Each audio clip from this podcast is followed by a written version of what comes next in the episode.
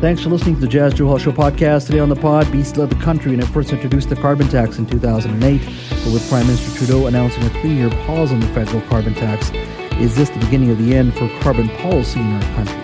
BC United leader Kevin Falcon drops by. Plus, how do we address climate change when the politics of the carbon tax is so polarizing? Former Premier Ujjal Dosanjh joins us. Plus, too much government. Metro Vancouver is currently governed by 23 local authorities. We continue our series, The Next Million, and look at how to best govern a region when the population hits just under 4 million by 2050. Christy Clark drops by. That's all next on the Jas Johal Show podcast. It's Tuesday, October 31st. Welcome to the Jas Johal Show. Happy Halloween, whether you're home or heading home.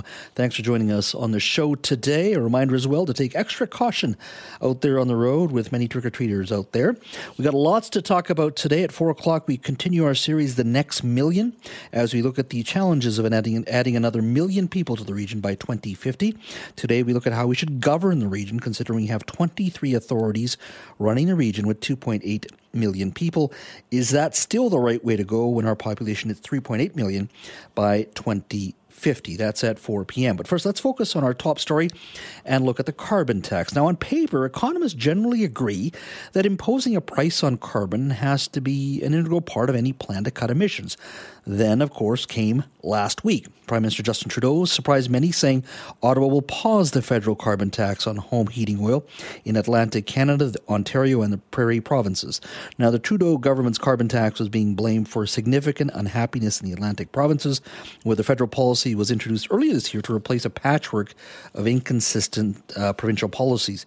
Now, the repercussions of that announcement last week are profound, and since last week, it's driven debate uh, in this province and many other provinces provinces across the country as well. The BC NDP is now facing pressure to reduce the provincial carbon tax. Uh, home heating oil uh, is less common here in BC than other parts of the country. In fact, only 1.8% of British Columbians uh, use home heating oil. That's still 39,000 BC households, though. Now, the carbon tax, when it was brought in by in 2008, was supposed to alter behavior. What Trudeau's announcement, certainly to this host, says it acknowledges cost is indeed becoming a financial burden to average Canadians and by boosting the rebate, the government seems to admit its plan was not revenue, revenue neutral. Well, today, Kevin Falcon, leader of BC United, said he would eliminate the provincial fuel tax, currently at about 15 cents per litre on gasoline and diesel, and remove the carbon tax on all home uh, heating fuels as well. Mr. Falcon spoke to the press earlier today. Take a listen. We held it at $30 a ton, recognizing that we had to think about the affordability and the impact on British Columbians government today has lost the plot. And they've taken away, they're returning the dollars to uh, British Columbians, the tax shift portion, they've now turned it into a tax grab, and they now are marching that up to levels which will be devastating for families in British Columbia. And I cannot support that. When circumstances change and you see the impacts it's having on people, and importantly, you also do not see reduced emissions resulting from it, that's when you've got to pivot and look at other things that we can do to achieve better outcomes. That was Kevin Falcon uh, speaking earlier today. He's BC United leader, and he joins us now. Mr. Falcon, thank you for joining us. And thanks for having me. So yeah. I apologize for the long introduction, but I think it's such a complex issue. We do need to sort of uh, uh agree on some facts at the end of the day. Your party introduced yeah. at the time uh, the carbon tax in 2008. Was that a tough decision today to come out and say, look, we are going to, some would argue, also eliminate certain parts of the carbon tax, but also halt it at where it's at right now? Sure, of course, because when we introduced it uh, back in 2008, I was very proud of that. Uh, it was at ten dollars a ton uh, back in the day. Mm-hmm. You may recall the NDP actually fought against it, fought an election campaign against Axe the tax is what they called tax. it. Yeah, yeah, that's right. And we we marched it up to about thirty dollars a ton. And then when I was finance minister in 2012, I actually said we're freezing it at thirty dollars because we were seeing reduced emissions, but I didn't want to have the increase cause pain for families. And at that rate, literally it was six cents a liter for gas. So that meant if you filled up a typical 35, sorry, 75 liter gas tank, you were paying about five bucks. The problem we have now is it's more than doubled under this NDP. So you're now paying 14 cents a liter, and they're going to double it again to 37 cents a liter. Um, that's almost you know thirty dollars just in the carbon tax for your increase.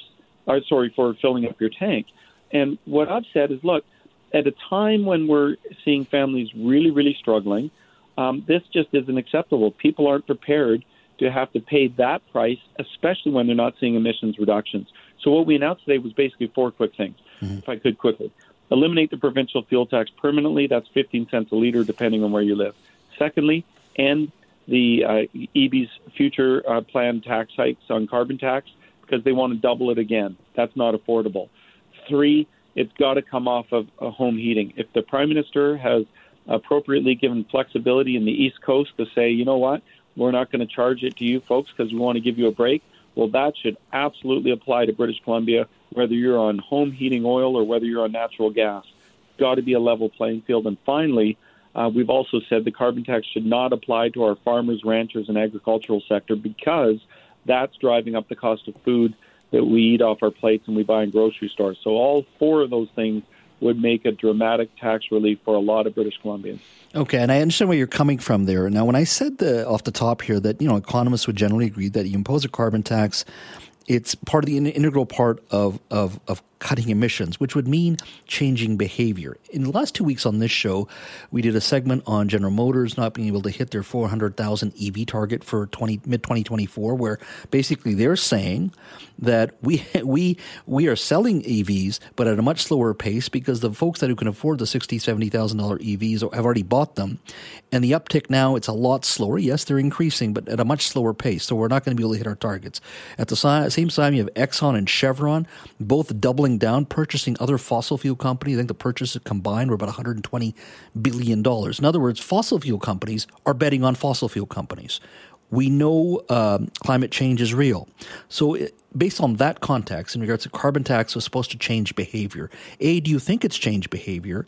And two, why not just eliminate carbon tax? Because if it's many people would argue it's not changing behavior. Technology is what we should be focusing on, not the behavior side. Yeah, well, I was asked this question at the press conference. They said to me, you know, Kevin, if two years from now there's a federal election and the government of the day uh, says we're getting rid of the carbon tax, what does that mean for BC?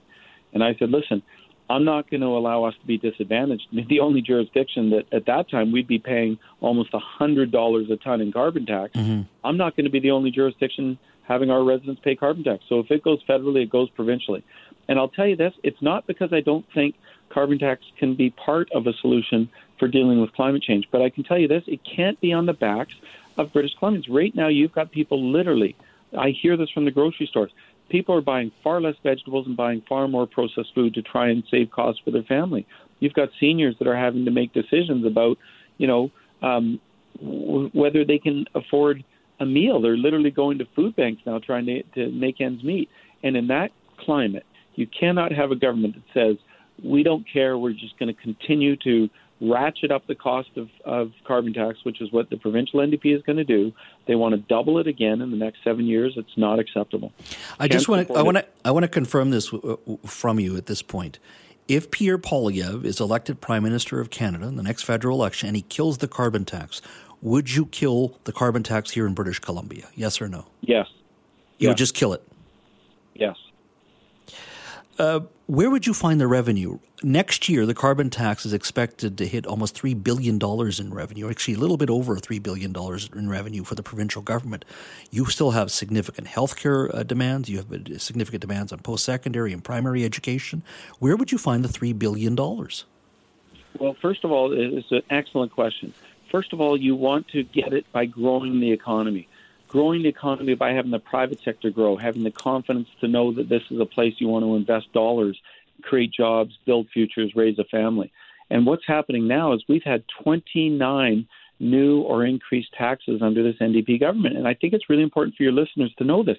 Forget what I say. Just look at the results. We've become, whether we like it or not, the media has reported this, the most unaffordable province in the entire country. Mm-hmm. We have the highest home prices in North America the highest rents in Canada, the highest fuel taxes in North America. Mm-hmm. These are not good results, and they're the results of governments constantly adding more costs onto taxpayers, uh, whether they do it directly or indirectly. So, what do I do? I say let's grow the economy, reduce the cost for British Columbians. We can do that. We've done it before. Let's do it again. Keep the, you know, so families can feel like they've got some extra dollars to go out and, and guess what they do? They spend it. They go out and they buy cars and they'll go out for family dinners, and we get that back in taxes in a growing economy. So we can't lose sight of that reality. This government, frankly, has lost the plot. Mm-hmm. Uh, final question: uh, the it was the carbon tax was brought in under Gordon Campbell in 2008, as you said. Uh, you now said if uh, the federal government kills it, you would kill the carbon tax here in British Columbia. Is that safe to say that it was probably a mistake to, to, to head in this direction in the first place? No, because I actually would argue that the carbon tax was very effective, especially in the early years before this government started really cranking it up. You know, we had public support. Uh, we were getting emissions reductions. Uh, the New York Times wrote about it and said, yes, they, you know, there's there's an example of a success that can work. But remember, anytime you do these kind of things, you have to do it in the context of what can people afford. You have to bring the public along with you. You can't just say, okay, that's it. We're not going to make it a tax shift anymore, as the NDP did. We're going to now take it all into the province and take that, and then we're going to keep cranking it up on you and pretend that we're going to give you these tiny rebates that don't come close to the net cost that it's costing you and your family and pretend that that's somehow solving the problems. It's not. And the public's caught on to that and they're not going to support it anymore. The original carbon tax, I would argue, made sense. It was fair, it was balanced, it was not unreasonable, and we enjoyed public support for doing it. I think where we've ended up today, as I said earlier, governments have lost the plot, and we've got to get back to saying to British Columbians, we're going to do big, great things for the climate, and we will. I can't wait till we roll out our climate policy. But on the other hand, we've got to make sure that it's not on the back of the uh, citizens of this province that are seeing continued growth in emissions while they're continuing to pay uh, unaffordable amounts of tax. Kevin Falcon, thank you for your time today. Really appreciate it. No problem. Thanks for having me, Jess.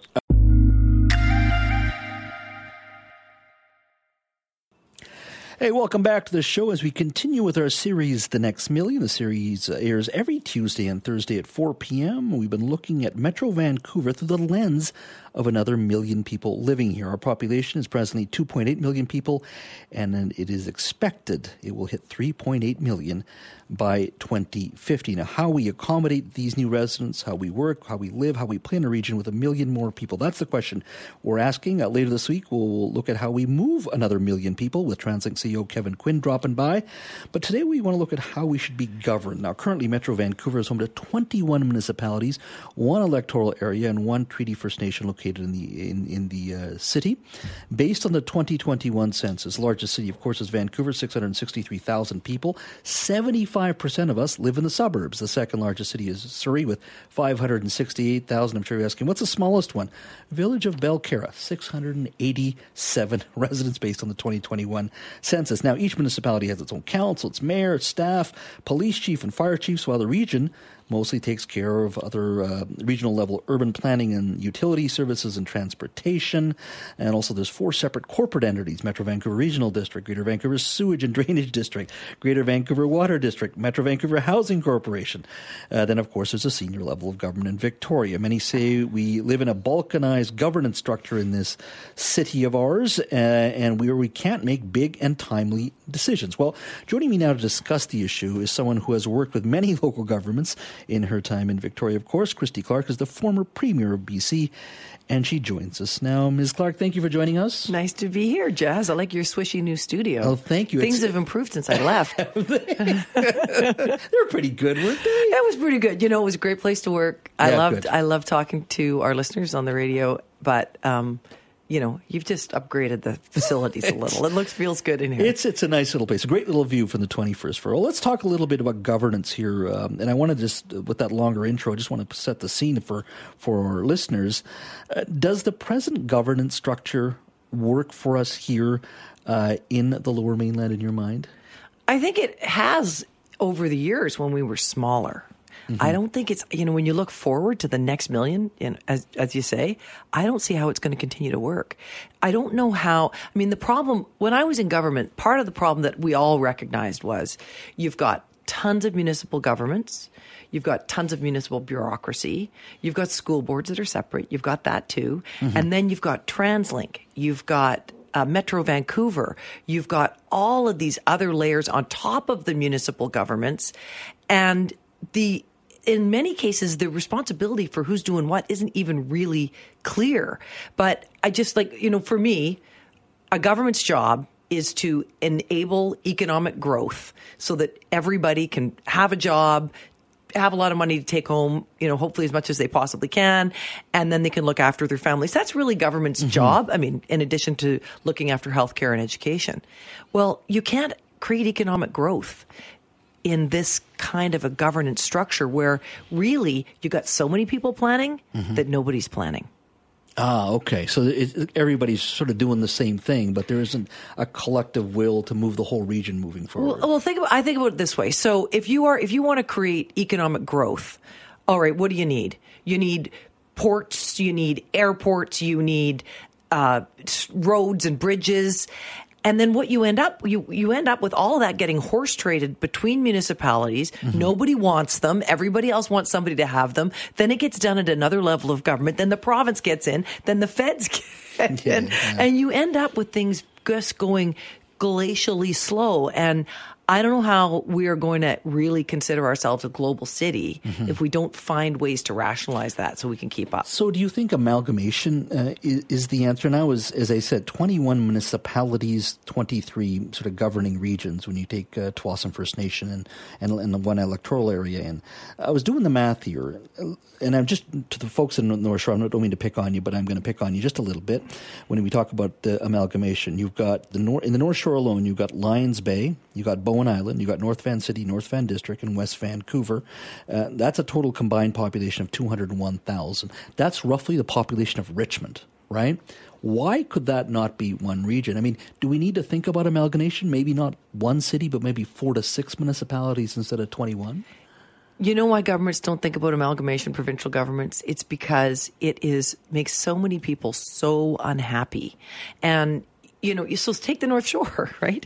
Few New Democrat ridings, few uh, BC United writings now, mm-hmm. maybe some conservative writings in the future. Nobody wants to take on that fight and you know potentially lose it because you just make everybody mad. So we just kind of carry on. But mm. absolutely, Jas. I mean, I used to represent Port Moody, mm-hmm. and we had I had Port Moody, Anmore, and Belcarra. So you didn't name Anmore, which is a lovely little village as Yes. well. But I mean, there's no reason that those couldn't be couldn't be um, amalgamated as well. So, you know, why do we need three police forces and three you don't have this in Port Moody, but three different fire departments? I just don't think you do, and I don't think it works in everybody's interests when we are completely when we're working against each other. So let me give you another example. Mm-hmm. I think on like on trade, for example, we should have a whole regional strategy on trying to attract investment to our region so that we can trade with the world. We can make the most of it. Where are the ports going to be? Where are the mm-hmm. roads going to be? And Nobody's thinking about that. I mean, I know Surrey's thinking about it. I know Vancouver's thinking about it separately. I know that other places are doing their thing. Mm-hmm. But it really can't be done except together. And if it's done together, it can be done rationally. It can be done a lot more quickly. Mm-hmm. And you can get out there and really attract economic growth. And I can tell you, Metro Vancouver ain't doing it, and neither is TransLink, and neither are any of those regional bodies. Mm-hmm. They think about building things, but they don't think about the strategy behind building things. So, in regards to just the, the governance structure, I had uh, Kirk LaPointe in from Business in Vancouver a few weeks ago, and in one of his columns, he was talking about a, a regional government, actually voting for a regional government. Some folks said, look, ah, another level of government. Well, one would argue we already have it. And shouldn't we be demanding accountability from those people that you actually elect specific for those regional jobs? Uh, is that one way to look at it? That we maybe have uh, uh, folks like let's say ten people who run regional government. It's a powerful position. We will elect you as a region rather than these mayors and councillors going on committees and boards and. But there's not really much accountability there. There, there is zero accountability there. I mean, does anybody know who's governing us at Metro Vancouver? Who's governing would- us at TransLink? No, I would know because I have to cover them, but only in the political side. Like I was thinking about this. If you talk the top five public servants at Metro Vancouver, I would have, be struggle to give you those names. Probably 300 of us probably would know in this entire region of 2.8 million people, and yet they have such a powerful position. But Go look at your tax bill. You look at your tax bill and see how much you're paying for those level of governments. That's when I really think about it, Chaz. I open up my property tax and I go, what? Who is making these decisions? And you know what? They need the money to do this stuff. But I'd sure like to be able to choose who is doing that, and I don't. And if you know, when when you see the horse trading that goes on between local levels of government about who gets the big job mm-hmm. and the amount of money that they make to get those jobs when they get those jobs if you're a mayor that takes over as the chair of translink or the chair of metro vancouver. I don't think people would like it if they really got in and saw the guts of how that works. So, in answer to your question, I think there are two ways you could think about it. One is the way Toronto and Montreal have done it, which was hugely controversial. But you know, when Toronto became one big city, mm-hmm. it made Toronto's got a lot richer started doing a lot better. And it's the economic engine of Canada now, really. And partly it's because they've simplified how to get things done through amalgamation. Mm-hmm. The other is the way that Kirk, Kirk LaPointe talked about. And I think you know, if we can kind of, you'd have to be real careful about how you broke up, uh, you decided who was going to be responsible for what. Mm-hmm. But boy, I sure would like to be able to elect a regional level of government. If I can't have a big city, a regional level of government that is going to make the big decisions for me, then I would know that this wasn't being done piecemeal, mm-hmm. that we were working together to try and become a global city. Hey, welcome back to the show. If you're just joining us, we are speaking to former Premier Christy Clark. We're talking about governing uh, the Metro Vancouver area in context of Victoria as well. Uh, when we add another million new residents to Vancouver, that's a projection by 2050 uh, for this region. Give us a call on the open line. We'd love to hear from you whether or not you support the idea of amalgamation or how do we make governance better so we can uh, respond to the needs of citizens, whether it be your roads, your bridges, and many other pieces of infrastructure as well. Uh, let's go to Adam in Langley. Hi, Adam. Hey, Jas. Uh, thanks for taking the call. So I um, I'm from Hamilton, Ontario, and we followed suit with Toronto with amalgamating mm-hmm. our suburbs into the into the city. I'm I'm pro amalgamation. The only trick would be suburbs tend to have to carry more of the financial gain because the downtown cores and stuff typically are a little lower income. But then on the flip side, um, from voting power, you know, they don't always represent the needs of the city and the downtown bike, bike lanes, bus lanes. And if you remember Rob Ford, mayor of Toronto, that was the whole controversy with him is that the suburbs essentially voted him in and the downtown core hated him. So it can create a real divisiveness between the areas. But overall, I think it's a, a a net positive. Adam, thank you for uh, sharing uh, your comments. And I don't think it'd be any different here. 75% of us live in the burbs. There is, I guess we could describe ourselves, and I'm broadly generalizing, of course, economic voters, probably uh, the bridge and tunnel folks, uh, compared to some of the other needs that folks want. But uh, it goes back to your point. You're forced to think like a region. Right? Yeah. Right. Yeah. Well, I mean, think about Massey Bridge. 10 lanes. It was supposed to be vast, badly needed in order mm-hmm. to fight climate change and a whole bunch of other things. Everybody, people in the burbs really wanted it, except it was the people on the other side of the burbs, on the other side of the river who really wanted it. Mm-hmm. And then even Richmond didn't, wasn't that interested in it. So here was a huge, a great regional, um, economic development tool for mm-hmm. us. It was going to fight climate change. We needed to make a provincial government investment in it and then the, the, incoming government canceled it because it wasn't popular with some of the voters in some cities, and that is and the mayor's the council, right? Some of the and, mayors, yes, yeah, right, and and they weren't elected either. But I, do you worry about that though? I mean, that's a great example of where we sometimes politicize infrastructure. Like we we fight over crosswalks these days, never mind uh, other things. But we have, as a co- country, like even today, uh, they completed the uh, Coastal GasLink uh, natural gas line. They actually connected it to Kitimat for the first time, right? Amazing. A, a, little thing to do with you, I'm sure. I think you can recall the LNG file. We'll, put, we'll talk about that another day. But we have politicized that to the point there was vandalism, over a million dollars. We've been fighting over TMX. We fight over Site C. Site C. We fight over bridges. I mean, that's part of the issue. Maybe it's a national issue, but even regionally here, it hinders us at the end of the day. It does. But that's what leadership is about, though, Jas. I mean, I just, you know, one of the reasons we need to elect good people is because leaders decide they're going to do something and try and get it done despite the obstacles that protesters and the and really the vocal minority puts in the way. We've got to just keep moving with the bigger picture of the future in our minds. And I don't think we've got lots of politicians who do that in the country right now. Hmm. All right, let's go to Sean in North Vancouver. Hi, Sean. Hi, Jas. Hi, Christy. Um, as a police officer for the last 24 years, I follow national security, public safety um, suggestions that uh, all the balkanized police departments in the lower mainland uh, amalgamate. And I always thought, well, if amalgamation is such a good idea, let the municipalities do it first and we'll just have to follow.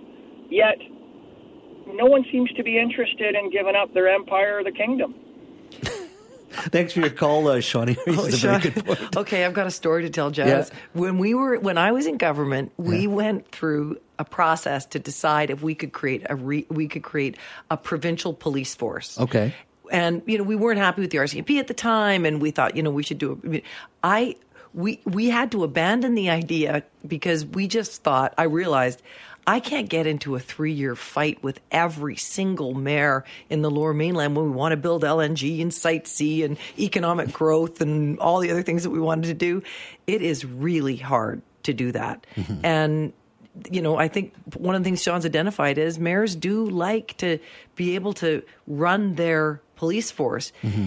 It doesn't make a ton of sense though all the time to do that. I yeah. think, you know, I mean, I think Vancouver's police force is really, really good. It's a great example of an independent police force, but you know, maybe the whole region could be thinking about. But but I think in regards to our conversation, we're getting there. The fact that we're having this conversation, and I think even in polling, I think the public is more open to thinking like a region. Amalgamation may not be the right word, but I think Sean is right. Once the political class get their act together, then we can work about we talk about the policing, and we can talk about firefighting, and all the and selling the region collectively is one. There is another reason, though, too, Jas, that Sean didn't talk about that stands in the way of amalgamation of fire departments in particular, but yeah. policing as, as well.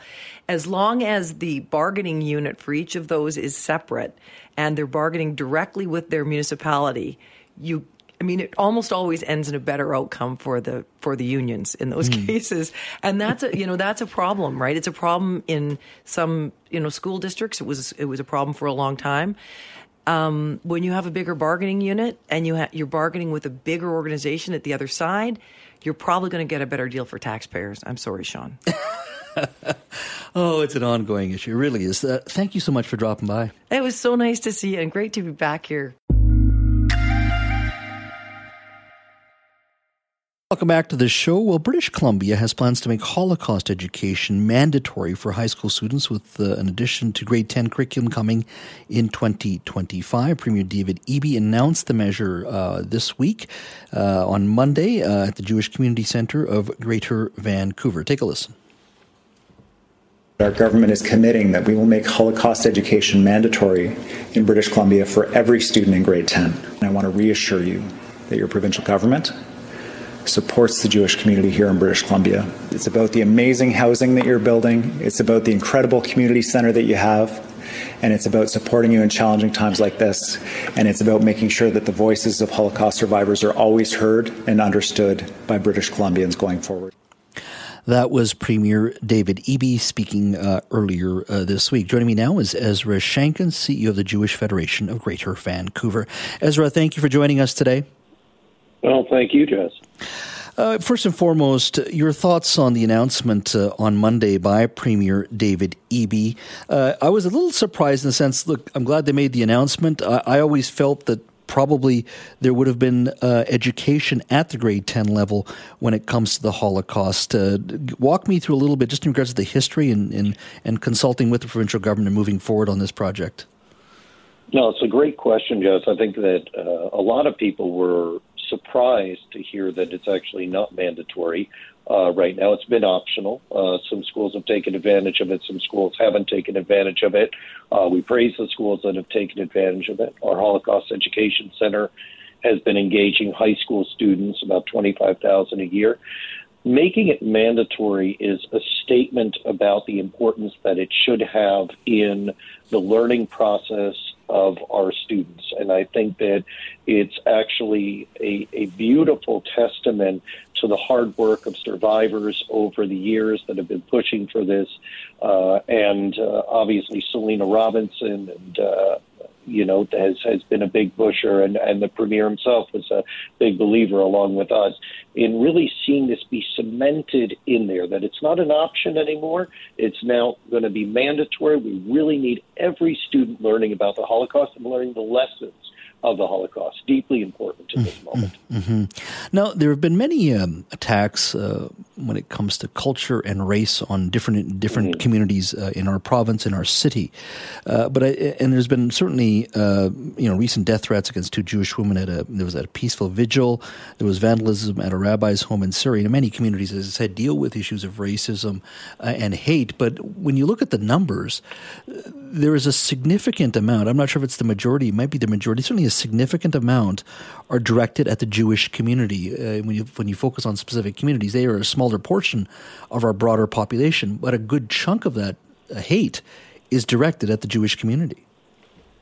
Yeah, I often say we're we're at the top of some unenviable lists. We don't want to be on the top of these lists but often we are as a religious group, sometimes as a cultural group. But there are many groups across our province and across the country. Our friends in the Muslim community, our friends in the Chinese Canadian community, other minority groups have have uh, you know experienced the the kind of challenges that that we're talking about. I think that's actually why it's so important that we start to make mandatory these types of learning within curriculum structures because education is ultimately the only weapon that we have to help to combat that kind of hate and intolerance within our society.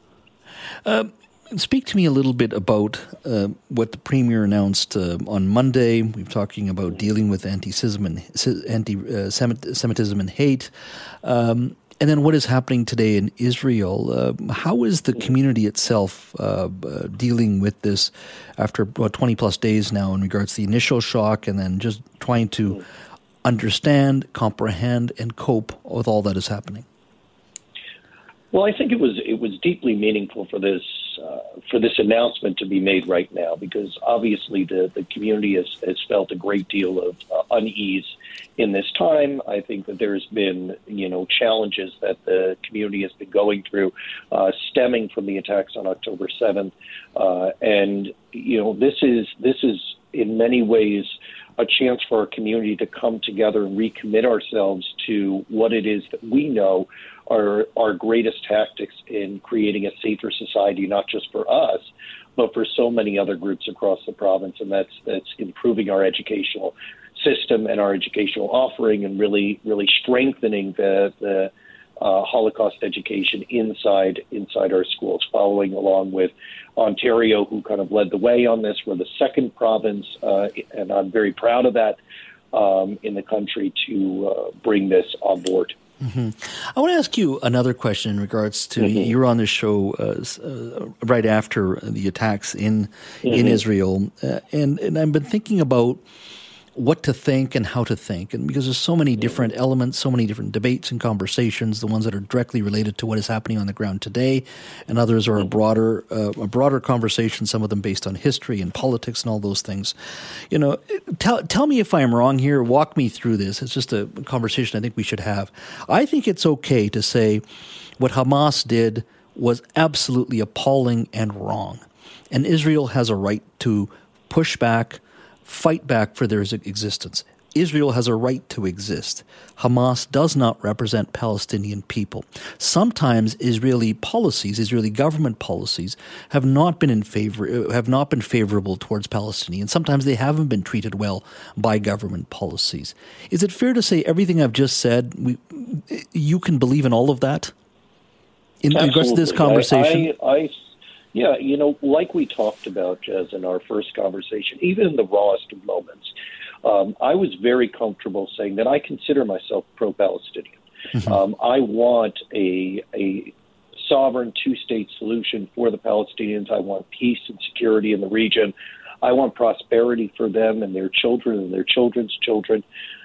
I think that you know we're in a difficult part of the journey right now, and we have to recognize that, friends. We're in a difficult part of the journey, but we have to recognize that this is exactly where Hamas wants us to be. Hamas wants us to question our resolve.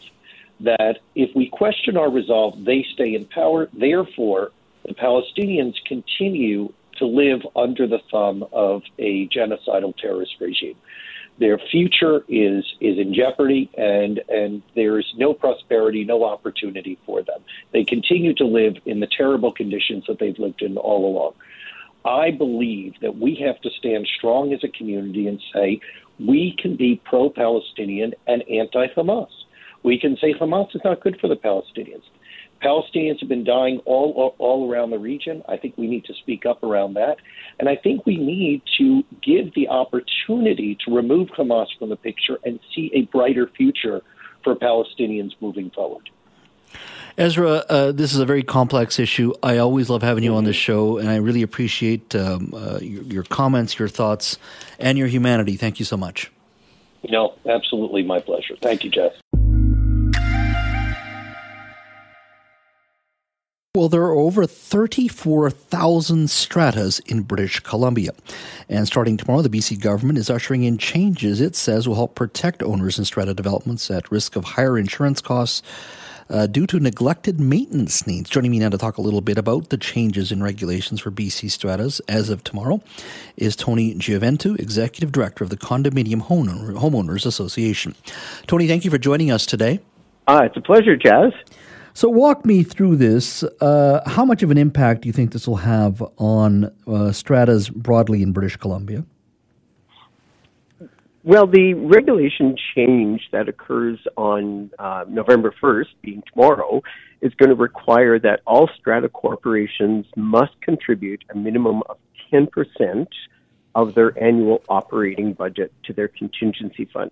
So, for the most part, I think this is a general practice of many strata corporations across the province, and many of them are also contributing more than that because they're planning for the future. Mm-hmm. However, I think a lot of the smaller strata corporations who've always kept their budgets to the minimum and kept their contingency fees to the minimum, this is where we're probably going to see the greatest impact. So, what drove this for the government to bring in legislation for this to move ahead? Well, the concern is, of course, that people are really trying to reduce their costs um, with respect to their strategies and their operating of the buildings, but it's having a really negative effect because when they're coming up to emergencies or major construction or major repairs, um, what's happening is they have no reserves left. And we've seen people use the reserves for emergencies and for significant insurance deductibles and other things that aren't about planning for the future. So 10% is really not a lot when you're looking at your annual operating budget. But the minimum 10% that applies now to all strata corporations makes this calculation in this formula very simple. Um, in broadly speaking, uh, when it comes to uh, condominium owners, I mean, you know, 25 years ago, we could argue a significant amount of society is living in single family homes, and it's still a pretty large number but we all know where the trends are. Single family homes are not going to be the uh, future in regards to what we build, mostly. Um, the focus is on condominiums and townhouses. What are the issues? And a lot of those are going to be, of course, under strata. What are some of the challenges and issues your organization is seeing moving forward that you think the province will need to start addressing? Well, I think that the greatest challenge all of these communities face is whether they're going to be proactive on their planning for maintenance, renewals, repairs, and financial planning, or whether they're going to be reactive when an emergency arises. And, and this, this is where the economics of strata living really comes in to either be really a benefit for owners or a real liability. And the difficulty we see on typical things like a roofing replacement, if you wait till the roof on your building leaks you're going to spend, in addition to damages and emergency costs and everything else associated, 30 to 50% more in cost to be able to deal with that problem as opposed to proactively dealing with the, repairs before they leak you know, we get into a, a habit of just simply responding to the next crisis that comes along, but economically, it just costs everyone so much more. So I think that's the, the greatest issue that everybody's facing is how do we transform from a reactive type behavior into a proactive behavior and, and increasing the amount that we put into our contingency is certainly a start towards that, but also make sure that everybody gets their depreciation report looks at it closely and reviews it every year so they know when the next big projects are coming up. Uh, can government uh, push uh, push these stratas in regards to um, making those repairs and being more proactive with those repairs, as you said, beyond the fact that you have to have the contingencies?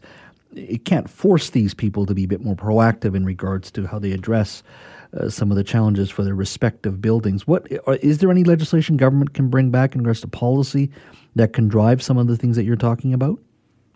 Yeah, not really. It's Yeah. really about human behavior, isn't it? Mhm. You know, like that's the challenge. And when you get a collective group of people living in a complex, you're going to have everyone, every range of person from those who have great jobs and who are affluent to those who are probably just scraping by and those on fixed incomes. And so, you know, so we have this real collision. And, you know, we have some jurisdictions in the world. Um, Ontario is an example, and Queensland and Australia is an example, where they have minimum formulas of how you're planning your long-term renewals and your, you know, through your reserve funds or through your contingencies, how you're planning for those. But, you know, the difficulty with that is um, they started quite a long time ago in doing that. We're basically trying to reverse the process of literally 60 years of behavior. And, and that's just not an easy thing to do at this point in history. hmm Now, one of the other things uh, that we've spent a lot of time talking about is short-term rentals.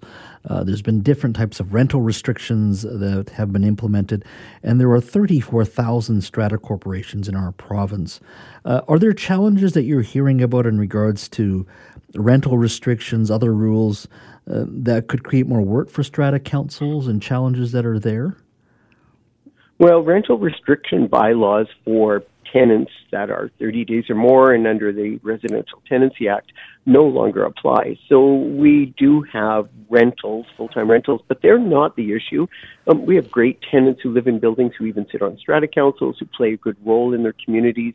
They're good for investors. They're long-term sustainable. But the, the challenge with short-term accommodations is that it creates a very high level of transiency and use in your buildings. There are security issues that come up with it. There, the the investors generally for short-term accommodations don't take an interest in their buildings. Um, that's one of the very common complaints that we get. They tend to abandon their investments other than the short-term accommodation of coming and going. Uh, and the people who remain in the properties are they're the ones left trying to manage. And if you're in a smaller strata of under 50 units, you probably don't have a property manager. There just simply aren't enough of them available in the province, and it's not an affordable service for your strata. And you, we end up with a small group of individuals having to manage the day-to-day life of the strata corporation, but now they're having to deal later on with all of the issues that come along with short-term accommodations, and and it's a significant problem.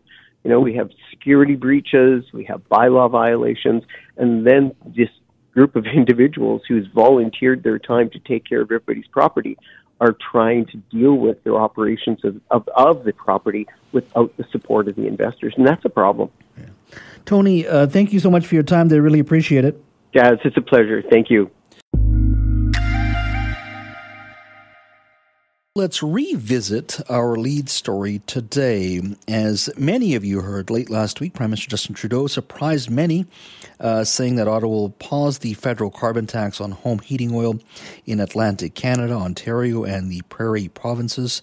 Um, the Trudeau's government's uh, carbon tax was being blamed for significant unhappiness in the Atlantic provinces, where the uh, federal policy was introduced earlier this year to replace a patchwork of inconsistent uh, provincial policies. Of course, the, the, repercussions from that announcement uh, late Thursday, Thursday last week are profound, and since then it's driven debate in our province and many other provinces as well. The BC NDP is now facing pressure to reduce the provincial uh, carbon tax. Uh, today, Kevin Falcon, leader of the BC United, said he would eliminate the provincial fuel tax, currently at about 15%, 15 cents per litre on gasoline and diesel, and remove the carbon tax on all home heating fuels. He was on the show at 3 o'clock. Take a listen to his comments. I want to confirm this from you at this point. If Pierre Poilievre is elected Prime Minister of Canada in the next federal election and he kills the carbon tax, would you kill the carbon tax here in British Columbia? Yes or no? Yes. You Yeah. would just kill it. Yes. The carbon tax was very effective, especially in the early years before this government started really cranking it up. You know, we had public support. Uh, we were getting emissions reductions. Uh, the New York Times wrote about it and said, yes, they, you know, there's there's an example of a success that can work. But remember, anytime you do these kind of things, you have to do it in the context of What can people afford? You have to bring the public along with you.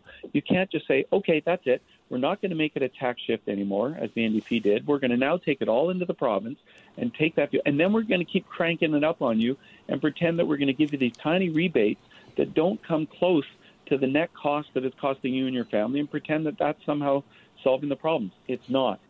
That's Kevin Falcon, BC United leader, announcing his carbon plan uh, today. Now, what wasn't answered, and I did ask him that question, it's not in that soundbite there, was how do you pl- replace the revenue? That if he killed the carbon tax next year, next year in this province alone, revenue from the carbon tax for the provincial government would be just around $3 billion. That's with a B, folks.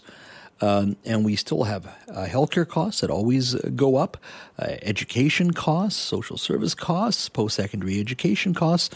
That's a, a giant hole in the provincial budget, and I'm not yet convinced how we're going to replace that. Now, of course, Prime Minister Trudeau, uh, of course, wanting to make sure he can solidify his support in Atlantic Canada, making the announcement in and around the exemptions for the carbon tax. Well, today he was asked if he plans to expand carbon pricing exemptions. Take a listen. There will absolutely not be any other carve outs or suspensions of the price on pollution. This is designed to phase out home heating oil the way we made a decision to phase out coal. Now, when we decided to phase out coal as a country, um, there were provinces that had long gone from coal that didn't help them at all that we were phasing out coal because they'd already done it. Others needed to step out to, uh, step up to do it. This is specifically about ending the use of home heating oil, which is more polluting, more expensive, and impacts low income Canadians to a greater degree. So it's quite the debate. Uh, and, and, I want to say this once again uh, the exemption that Prime Minister Trudeau talked about last week impacts Atlantic Canada, Ontario, and the Prairie provinces. We have our own carbon policy here, uh, although, as I said, the uh, provincial government may be forced to do something just because every other region of the country is going to have an exemption when it comes to heat, home heating oil. And home heating oil here in British Columbia represents 1.8% of people who use different varieties of energy. So it's a very small amount of folks, about 30 to 35,000 households. Not a huge amount, but certainly the message is clear. Nobody expected a, a government that supports carbon and carbon policy uh, to now provide exemptions. Well, joining me now to talk a little bit about the politics behind the carbon tax is Ujjal Dosanjh, a former premier of BC. Ujjal, thank you for joining us. Good to be with you. Uh, climate change is real. We all agree on that. The majority of us, I think, agree on that. Yet we're all struggling to deal with how we fight and deal with climate change, particularly on the government level, on the provincial level, the federal level. Some would even argue on the municipal level. How do you how, how do you read all this in regards to the federal announcement, the provincial repercussions? How do you see this? Well, I mean, we're at an impasse. I mean, if Pierre Poilievre win, wins next time, he'll cancel the carbon tax. Mr. Trudeau has already created a big dent in that policy itself with the carve outs um, on home heating oil, and in fact, uh, British Columbians should feel somewhat discriminated against in terms of in terms of the Not leadership. The you know, I mean, you don't show leadership by saying we're going to treat different provinces differently. That is absolutely a lack of leadership in a country like ours, and um, and you know, the, I think that both the political parties are major political parties are simply looking um, uh, to their their their votes in the next election. Uh, we know from polling that the um, uh, voters that support the Conservatives, generally speaking, dislike the carbon tax. Um, and similarly, those that support the NDP or the Liberals uh, support the carbon tax. Uh, so you have uh, essentially people lined up um, accordingly, and and that really, in a country like ours, uh, can't work because if um, one government comes in and brings in a policy and the other government comes in and throws the policy out, how do we make progress? I mean, in times like this, what you really need is a genuine national conversation about whether or not what we're doing is working and whether or not what we're doing is actually too expensive to afford as well. I mean, you're saying uh, that, that carbon tax um, produces uh, $3 billion for BC.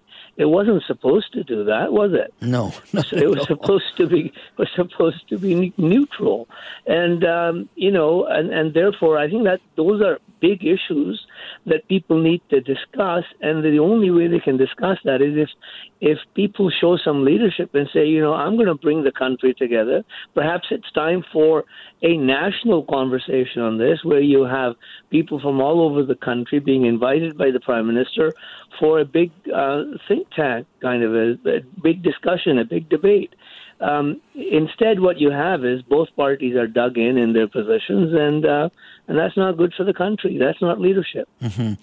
Um, the core issue of the carbon tax, one would argue, is to change behavior. Uh, and, and, when I look at from afar, is it changing behavior when I see Exxon and Chevron in the last two weeks have announced, I think, per, individual purchases of about 120 billion dollars, just under that, where they've purchased other fossil fuel companies. I think this case is natural gas. They're doubling down on fossil fuels, basically saying our consumption patterns are still going to rely on fossil fuels. You have General Motors um, that said they were going to sell 400,000 EVs by mid 2024. What they're saying is people are still buying EVs, but what's happening is those who can afford $70,000 vehicles have bought those vehicles, and then that next generation of buyer uh, is much more sensitive in regards to its their wallet.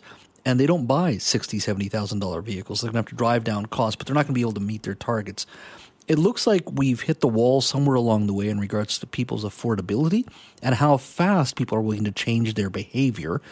And one could argue the carbon tax may not be the right thing to do, or maybe we aren't, it isn't changing behavior that's enough for us to be ch- expecting people to ch- pay more and more every single year till 2030, because it is going up significantly as well.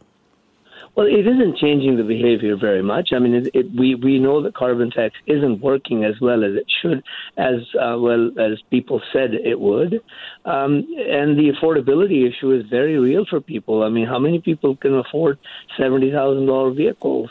Um, and the other issue, of course, is that even the electric vehicles and the kind of inputs they have uh, with respect to the minerals and the like, um, you know, um, I understand their footprint is big enough um, that if you drive them for 15 or 20 years, that simply makes up for the footprint they caused.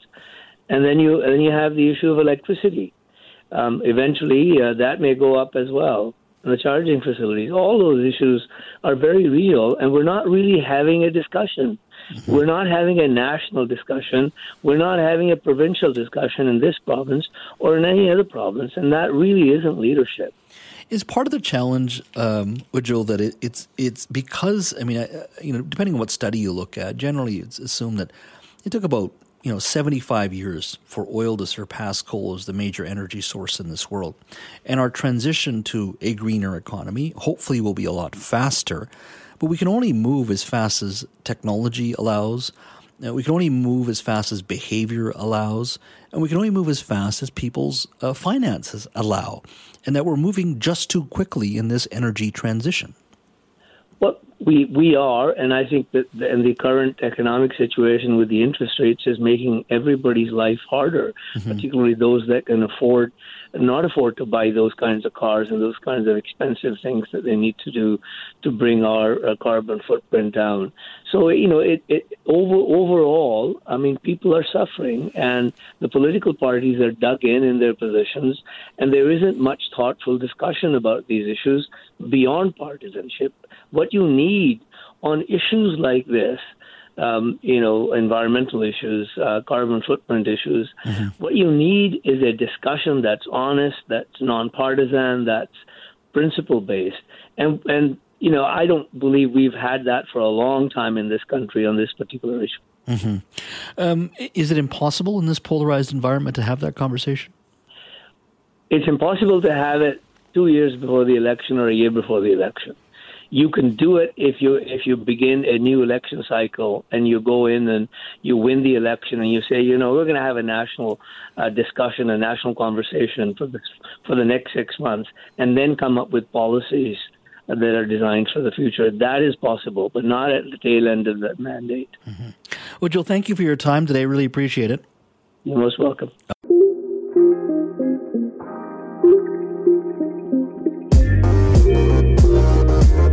Thanks for listening to the Jas Johal Show podcast. Don't forget to subscribe to the show on Apple or Google Podcasts, Spotify, or wherever you get your podcasts. You can always listen to the Jas Johal Show live Monday to Friday from 3 to 6 p.m. on 980 CKNW and connect with me on Twitter at Jas Johal BC. Talk to you next time.